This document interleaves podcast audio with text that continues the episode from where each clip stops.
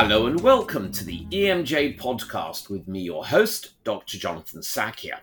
Today I'm joined by Sian Harding, Emeritus Professor of Cardiac Pharmacology at the National Heart and Lung Institute at Imperial College London, and she was the director of the Imperial Cardiac Regenerative Medicine Centre. Sian achieved her bachelor's degree in pharmacology and biochemistry from King's College London in 1977 and stayed at that fine institution for her PhD in pharmacology, which she earned four years later. Since then, Sian's primary focus has been cardiac muscle function in the failing heart, which has now led to gene therapy. In fact, she was also the principal scientific investigator for the UK's first trial on myocardial gene therapy. Recently, Sian's interests have expanded somewhat, and she now also focuses on the characterization of cardiomyocytes derived from embryonic stem cells and their function in cardiac repair, tissue engineering, and drug discovery. Sian is a prolific author, having numerous articles published in her name, as well as a book, The Exquisite Machine, great title, which is due to be published in February 2024. Showcasing new scientific developments, this book also explores the link between emotions and heart function, a simply fascinating subject uh, we're going to get on to that in a little bit, and I can't wait to read the book when it comes out.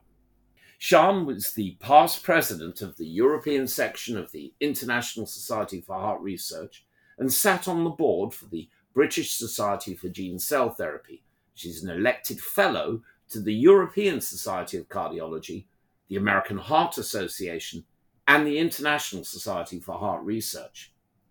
Sian tells me that she was, or at least used to be, a crack shot with an air rifle. Apparently, her family would practice in her garden after Sunday lunch, and when the fair was in town, they would veritably clean up at the shooting booth and leave laden with cuddly toys. So I think I better be on my best behavior.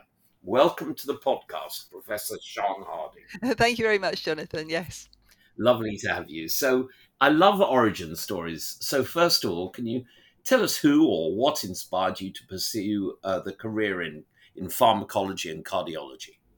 Oh, thank you, Jonathan. Yes, well, um, as you said, I was at King's College London. I was doing pharmacology, and they invited me to, to carry on to do a PhD because it was a pharmacology department, there were many different sort of specialities there, and I was I was quite drawn to neuro, but I could see how crude all the techniques were in the 1970s. You know, just cutting up a bit of brain area and, and mashing it up. So, but the the heart they use there seemed to be some really useful techniques, really tractable techniques, and and uh, one of the things I did like about it was that the when you do experiments on heart tissue, the, the results you get are so immediate. You can see the tissue contracting more. You, you you don't have to wait for results to come off a, a, a, counter or something like that. But the other from the other side, from the emotional side, I, I my father-in-law at that time died suddenly from heart failure, and so I was very drawn to to to the the idea about uh, understanding the heart in heart failure.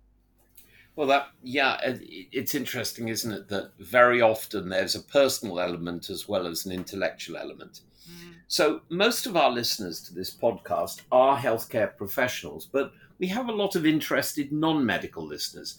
So can you talk to us about cardiomyocytes, heart muscle cells? Tell us about uh, the cells. I vaguely remember them from my medical school days many moons ago. my favorite cells, yes. I was one of the first people who was able to sort of tease the, the cells out of the heart wall, the cardiac muscle cells. And they are they're quite chunky cells, the cells. They you can you can almost see them with the naked eye. They're they're like about the, the, the length of them. They're like long rectangles. The length is about the thickness of a human hair. And, and the great thing about them is when you put them into a bath, uh, an organ bath with, with salt solution, put some electrical current across, they will contract, each one like a tiny heart.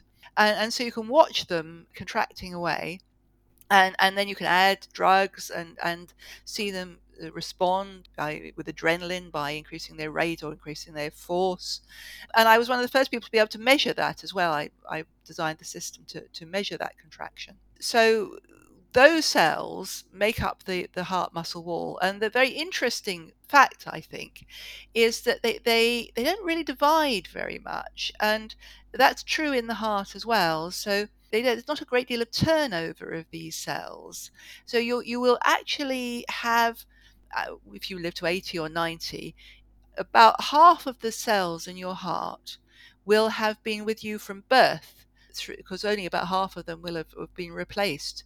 So that's amazing when you look at these little cells. They could last for so many years. Yeah, it truly is. I remember when we learnt about it from uh, physiology and an anatomical perspective, and obviously from a histology perspective, and looking at them under the microscope and learning about the electrophysiology of the heart and Starling's law of the heart and all the clever stuff. They really are pretty pretty darn amazing. Mm-hmm. So take us on a journey addressing how our knowledge of cardiomyocytes and their function has changed over the years, certainly since you know you've been involved. Um, so the one of the uh, uh, very useful things about having the cells isolated like that is you can uh, use many different techniques to explore them. And in fact, the techniques have grown up around them. So the uh, electrophysiology, the contraction, the fluorescent markers for calcium, you can see the, the flash with, with the, every beat as you put the fluorescent markers in. The things like the scanning ion conductance microscope, which gives you a kind of topological map uh, and shows you how, uh, combined with the fluorescence, how the various molecules group within the cells, um, and then you can you can use gene editing methods to transfect them to to change their function to explore what the, the, the various genes are doing. One of the first lessons we learned was that in the failing heart, so you've got to say you've got a piece of muscle that's contracting poorly, when you tease out the cells, uh, they themselves are also each one is contracting poorly. It's not just that you've lost cells; it's that the cells that you have are not performing optimally, and they've kind of regressed to a fetal phenotype. They're contracting slowly and less less vigorously than before, and so this is has a real key message that it's possible to modify those cells pharmacologically or by gene editing methods, gene therapy methods, and that those could get you more function out of a failing heart, even if you've lost muscle, say from a heart attack. It's interesting. It's absolutely fascinating. I mentioned in my introduction one of the topics of your book, and the, you know, going back to ancient times, the heart was deemed to be the source of emotion, love, being heartbroken, and so on. The image of love is, is a heart. Your new book, as I say, The Exquisite Machine, apparently explores the relationship between emotions and cardiac function and even details the disorder known as broken heart syndrome. I've actually seen that. I had a patient many, many years ago who, who died. She was very elderly and very sick. And on the anniversary of her death, her husband was admitted, couldn't find anything wrong with him, but at the same time his wife died, he died. Now, okay, he was an old man, but you know, it, it, it always stuck with me. Can you tell us a little bit more about how the heart responds to emotions and take us through, uh, you know, broken heart syndrome, please? Uh, yes, uh, thank you. Yes, it, it really all stems from that fight and flight response, which is very, very key in evolution when you're trying to get away from a saber-toothed tiger or, or whatever, that kick of adrenaline that, that makes the heart contract faster and more strongly is essential to that response. And so, in a way, it, has some damaging effects, that adrenaline, but the, the imperative to get you out of danger means that it's evolved into our makeup as, as a response. And so the sort of stimulus of some fear or danger will activate adrenaline very quickly. And this, because it goes through the autonomic nervous system, it bypasses the, the brain, the, the conscious brain. And so your heart will speed up. And what then happens is the heart kind of tells the brain this has happened. So it, it feeds back to the brain to say, look, we're running away from something. Look, we should be frightened. And so, in fact, that, that very sensation of your heart speeding up is enough to tell you that you should be frightened. And there are some very sophisticated experiments to show how incredibly rapidly within the, the, the, space of a heartbeat that this can happen. And, and so, say, for example, you play the uh, a, a, speeding heart, the recording of a speeding heart to somebody, you can uh, and you can you tell them this is their heart. That can induce anxiety. It can even induce a panic attack because we're kind of responding to to to that that physiological effect of the racing heart to understand that we should be anxious.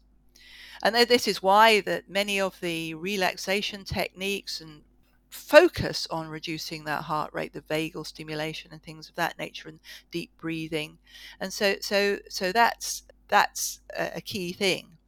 So that's very interesting. The the broken heart syndrome really speaks to what I was mentioning before about the, the damaging effects of adrenaline. Now we know that that this prolonged effect of adrenaline is damaging. That's why we use beta blockers in heart failure what's happening is the body is sensing your heart is not working fast enough, working strongly enough, and so increases adrenaline. And this will initially be compensatory. But we know from the clinical trials that if you try to boost that at all, then what you get is a lot of arrhythmias and you get some necrosis of the tissue. So that prolonged adrenaline uh, unopposed is damaging to the heart. So um, broken heart syndrome is a real thing. It's statistically true that you are more likely to die close to your spouse. Chances are approximately double soon after the death of the spouse, draining away a little, waning a little uh, over six months. But this is a very sort of uh, well established phenomenon statistically. It's not only bereavement, bereavement, of course, is one of the strongest emotional stimuli, but other things too, sort of uh, uh, even things like a surprise birthday party. Uh, that has been shown to provoke this um, broken heart syndrome. Football, I have to say, is a very strong stimulus. There are spikes of cardiac disease around all the major football tournaments, world football tournaments, with about 30% increase. This is this is this is very very well known and and uh, so so even sort of a, uh, what you might think of as pleasant things, but with a strong emotional stimulus, can cause this broken heart syndrome. Now, uh, one of the things that I was what I wanted to I was interested in was that in fact there are there are two manifestations of broken heart syndrome. One is what we would call sudden cardiac death. And this is when you have this strong emotional stimulus. It produces a ventricular fibrillation and you get the, the uh, cardiac arrest. And if you're not defibrillated, then, then you can have a sudden cardiac death. And it's well known that the strong physical or emotional stimulus can cause uh, sudden cardiac death.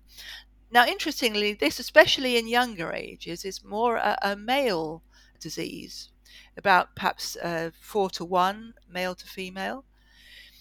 Now, there's another kind of broken heart syndrome, which I think you, well, it may be that you were talking about. I'm not sure. This this could have been sudden cardiac death with with the couple you were talking about. But there's a group uh, of mainly postmenopausal women that have another manifestation of this, and here they feel as if they're having a heart attack they go into hospital, they have all the chest pain, the ECG changes, some of the enzyme changes slightly differently. But when they are imaged, when they do a left ventriculogram, what you can see now is that there's a kind of an acute paralysis in a way of, of the lower part of the heart, the apex of the heart. And when, when you look at the ventriculogram, it looks as if the the base is contracting very strongly the apex is not and can even be dilating, and you get what's called an apical ballooning syndrome. It looks like a, a balloon. It also it looks like, and it was it was first shown seen in Japan, it looks like a Japanese octopus pot. And this is why another name for it is Takotsubo syndrome. And so people that come in with this often about 97%, 95 to 97% will recover from a, this really acute heart failure. They'll recover and will recover within days and to weeks. There's there's still thinking that maybe some there's some residual damage to the heart, but they will basically get up and go home. And I've been very interested in this, and uh, what we've been finding is that in this case, adrenaline switches to a protective mode. It shuts down the heart temporarily, but this is just, this stops the arrhythmias. And so, although you get this acute uh, effect, it now protects the heart from the worst of the arrhythmias, and, and, and people can recover. So I think the, the difference between the, the the male and the female responses is particularly interesting in this case. Uh, I'm fascinated by, by all of this. What, what an, an amazing topic. Um, and your comment about football, having been a Tottenham Hotspur supporter for many years, I'm very familiar with the concept of heart in mouth but that's absolutely fascinating. I'm really looking forward to reading and learning more about it uh, in, in your book. February 2024. Is that correct? Did I? Yes, that's that's the paperback edition. In fact, the um, the hardback has already come out uh, recently, and so uh, but the paperback cheaper. I'd wait till that. Well, um, let we'll put a link to it in the show notes, and I'll be getting a, a getting myself a copy and reading about it. Maybe we can have you back on to talk some more once I've actually been a little bit educated. So, changing topics, regenerative medicine, it's a catch all term. Um, there are cells, scaffolds, molecules. Can you explain the work that you've been doing in regenerative medicine in cardiology? Where are we now and where are we going? What's the promise for the future? So, obviously, I was very interested in this when I first saw some human embryonic stem cells in the dish and they were spontaneously beating. And so they, they these human embryonic stem cells uh, that, that come from the inner cell mass of the blastocyst can change to any cell type in the body once they're they're uh, plated in, in, a culture dish, and so they will spontaneously. Some of them spontaneously turn into cardiac muscle cells, and obviously that I made the connection that that when you lose tissue, uh, you you precipitate heart failure and adult cardiac muscle cells don't regenerate. What we need is some more muscle.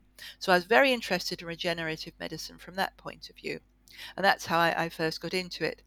And, and it's become quite clear, clear now that uh, in terms of the cardiac muscle cells themselves, the stem cells in the body, the sort of natural cells like you might have in your skeletal muscle cells or in your gut, they don't really uh, replace the cardiac muscle cells. They replace many other cells, but they don't, don't replace those. And so those pluripotent ones, the the uh, ones like the human embryonic stem cells, seem to be very exciting possibility. So of course, the problem with the embryonic stem cells is that there there are many ethical issues around the destruction of a, a blastocyst, which could have developed to a fetus, for those, and so they weren't acceptable to everybody around the world. Since, and probably stimulated by this, now we can make the pluripotent cells from somatic cells, so blood cells or skin cells.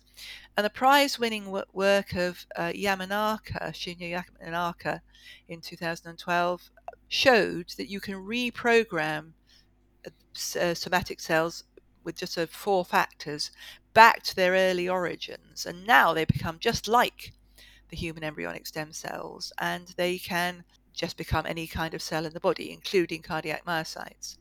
And of course, as well as the ethical benefit of this, you've got the, the potential benefit that they are genetically matched to the cells that they were made from. So we could take skin from a person make that into stem cells, make those into cardiac myocytes, and then those, if we grafted those back, theoretically, we haven't done this yet, theoretically, they would not be rejected in, the same way as uh, other other grafts.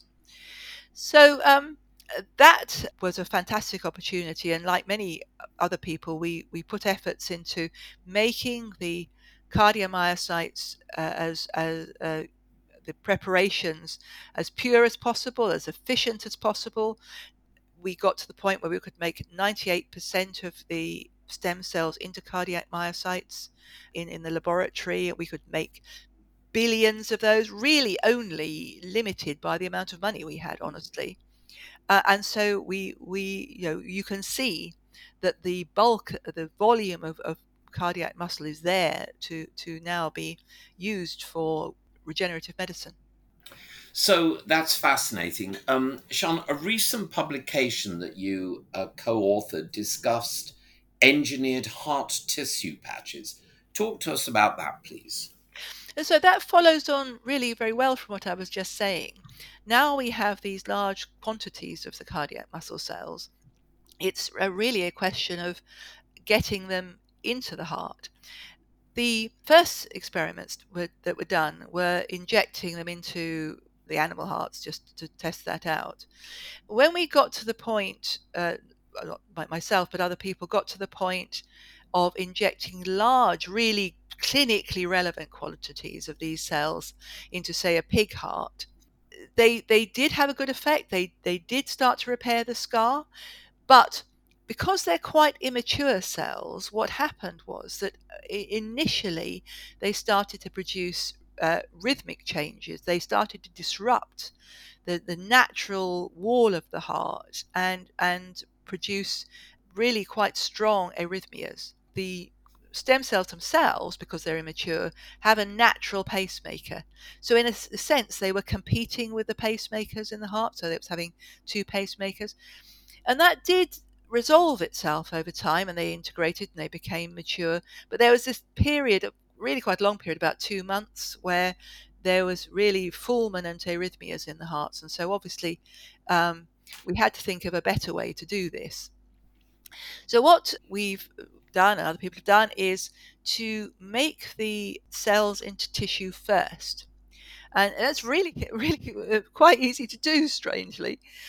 You put them into a gel uh, with fibrin and then use thrombin to, in a sense, clot that gel and it pushes the cells closer together. And they just very naturally form connections. What, what it's good to do is to put them on some uh, on some supports so that they've got you've got a sheet of cells and they're suspended on a support and these supports are bendy and so as they the pacemaker fires they will contract and they will uh, as they start to connect up they will bend these posts and so they will pull the posts towards themselves and so now you've got a strip of muscle that's kind of exercising itself. And as that happens, they they they get stronger and stronger and stronger in their contraction. So, um, what promise do, do such patches? I mean, are you, are we thinking like post myocardial infarction if you've got an aneurysmal ventricle, that sort of thing, or? Yes, exactly. I think post myocardial infarction is where we've we we all started. Right. And these cells, they, they've been made in, in sufficient sizes, say something about the palm of your hand, to go over these the, the scar, the ventricular scar. They can't be made too thick because although the, these stem cells quite resistant to hypoxia, you can't make them too thick, otherwise they, the graft will become hypoxic. But there have been implants done in, in Japan and in Germany and, and France, I think, too, and there's been some uh, initial data from the Japanese uh, implants which show that they're safe, they're not producing the same kind of arrhythmias, and some indication of efficacy. Whether they're going to be enough to add bulk strength to the muscle in these thin sheets, we don't really know. We think we might have to produce thicker sheets.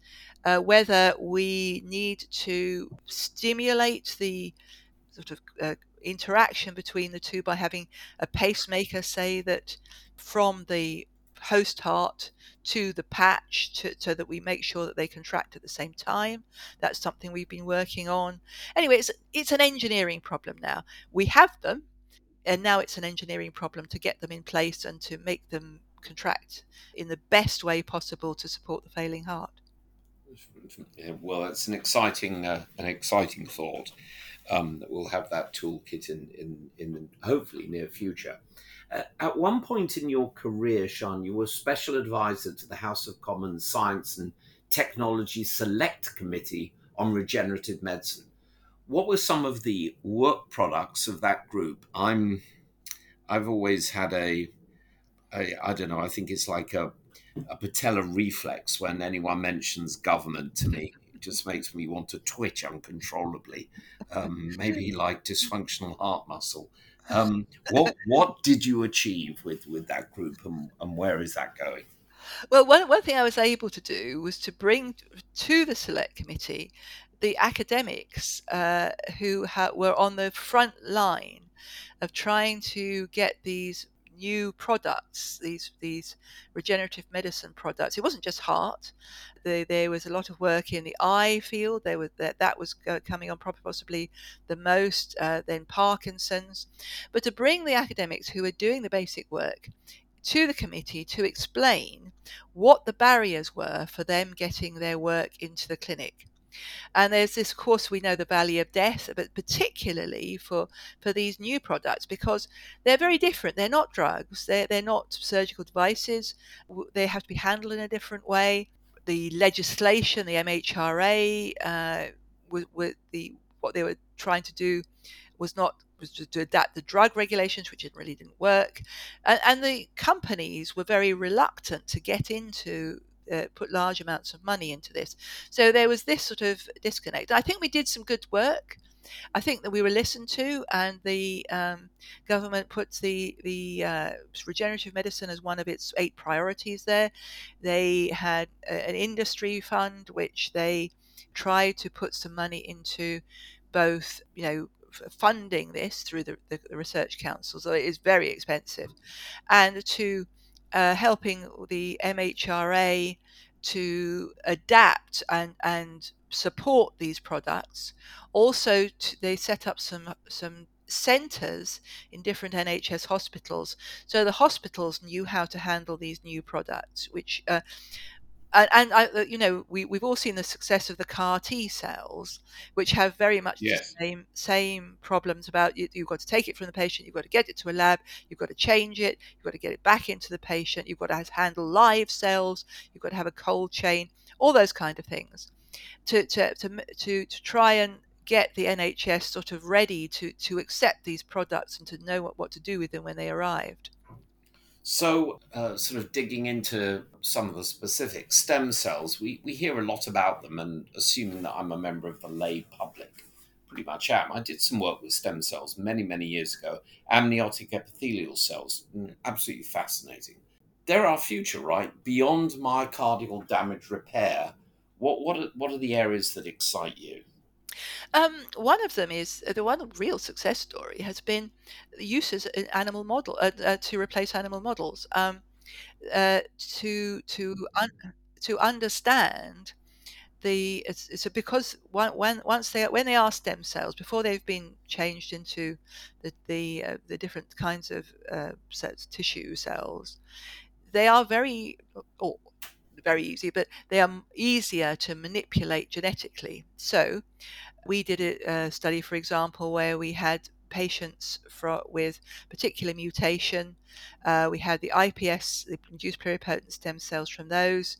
We edited out the gene in the patients. We edited in the gene to related uh, people who were not carriers, and we could show what was related to the mutation and what wasn't related to the mutation. And that's really very interesting that the path between a mutation and the final disease is not as straightforward as you would think. There, there's there are many different things along the way, and to have these cells now where you can test drugs on them, uh, where you can genetically change them, uh, they're human. Uh, they're, the the companies have taken these up much more enthusiastically than the therapies because you can uh, use those to screen out drugs, do a clinical trial in a dish, and this saves them money. They can take out drugs that would, would have a cardiac side effect, for example, at a very early stage. Or they can think about repurposing drugs that might have an effect on a specific mutation. And so that has been a, a great success story in, uh, with the, the stem cells. And another topic in this space, gene editing. Tell us about that. What's the current situation and and hope for the future? As you as you mentioned, I was um, one of the first people involved in a, a, gene therapy trial, and we were just trying to replace a, a protein SERCA that's down regulated in heart failure and seems to cause a lot of the problems in contraction. Now, that was a big struggle. It was a big struggle again because to handle these gene therapy products is very different in terms, ethical terms, in terms of safety, very different from, from, from a drug. So there were lots of things that we didn't understand that we realized as, as we were going along. Also, the heart is very intractable in terms of gene editing because the cells aren't dividing. It's much more difficult to to do that kind of uh, uh, gene uh, editing. But um, I think because of the the advances in understanding how the mutation produces the disease, which is which does which you wouldn't always need gene editing for.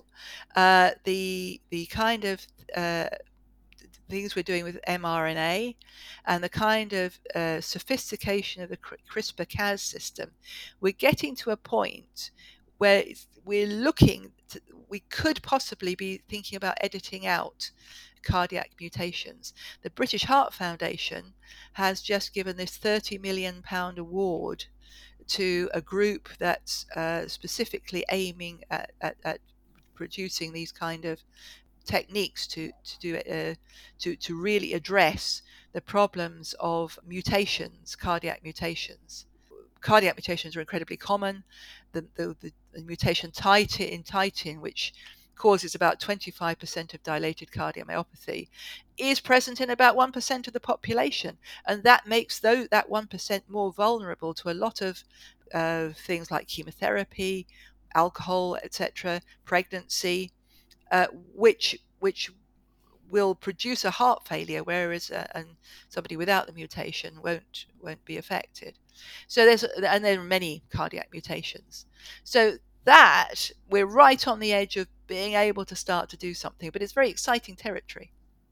Well, as we've talked about all these aspirational um, situations, let's get uh, fanciful for a minute. Now, my final question if you happened across a magical genie who could grant you three wishes in, in healthcare, your area of healthcare, anything, what would those three wishes be?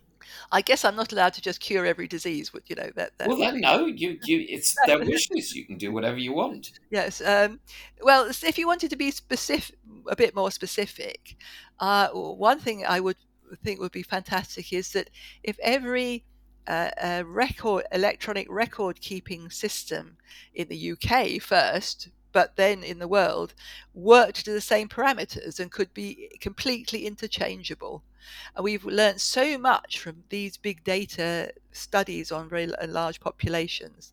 If we could harness all the data we're getting in a in a proper way, that would be that would be amazing.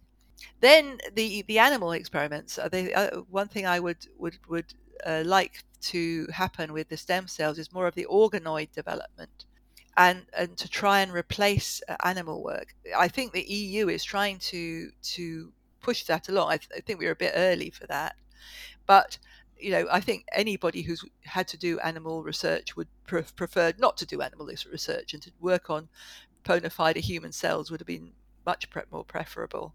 Yes. And then again, feeding, looking back to what I talked about with the Science and Technology Committee, is some organized way to put in the large amounts of money that require are required in some of these technologies to get it over the line into into the clinic without relying on the vagaries of, of the commercial world, which have all, all their own their own agenda in terms of what their aim is to make money. They need to keep going. Uh, you know, they, they sadly, um, in terms of some of these patches, for example, one of the pioneers in the in the field, Chuck Murray, was in a company who was was going to take that into the clinic, but that got taken off their list in terms of uh, the, the feasibility when they did the, presumably the feasibility study. The Other things were were more tractable. So if we could, if if that kind of money could be made available to produce to get these things over the line. And the British Heart Foundation did amazingly in getting that 30 million together um, it, it, for for this one project, and they they pulled in a lot of money for that. But that's the sort of money you need to even get started as an academic. Yeah, well, um, it's been an absolute pleasure having you on. I'm afraid that's all we've got time for, but we definitely want to have you back once I've read read your book. Um, and I just want to thank you, Professor Sian Harding, not only for taking the time to speak with us today and sharing your wealth of knowledge, but everything that you've done and doubtless will do to advance uh, the field. Thank you. It's been an absolute pleasure. Thank you. It's been ex- such fun to talk to you. Yes, thank you. So, folks, please join us again next week for yet another fascinating episode of the EMJ podcast. Please like us on social media, tell your friends, check out the archives, and subscribe so that you never miss another episode. Until next time, I'm Dr. Jonathan Sackier, and I thank you for listening to the EMJ podcast. Please, everyone, stay safe, stay well, stay curious. Bye for now.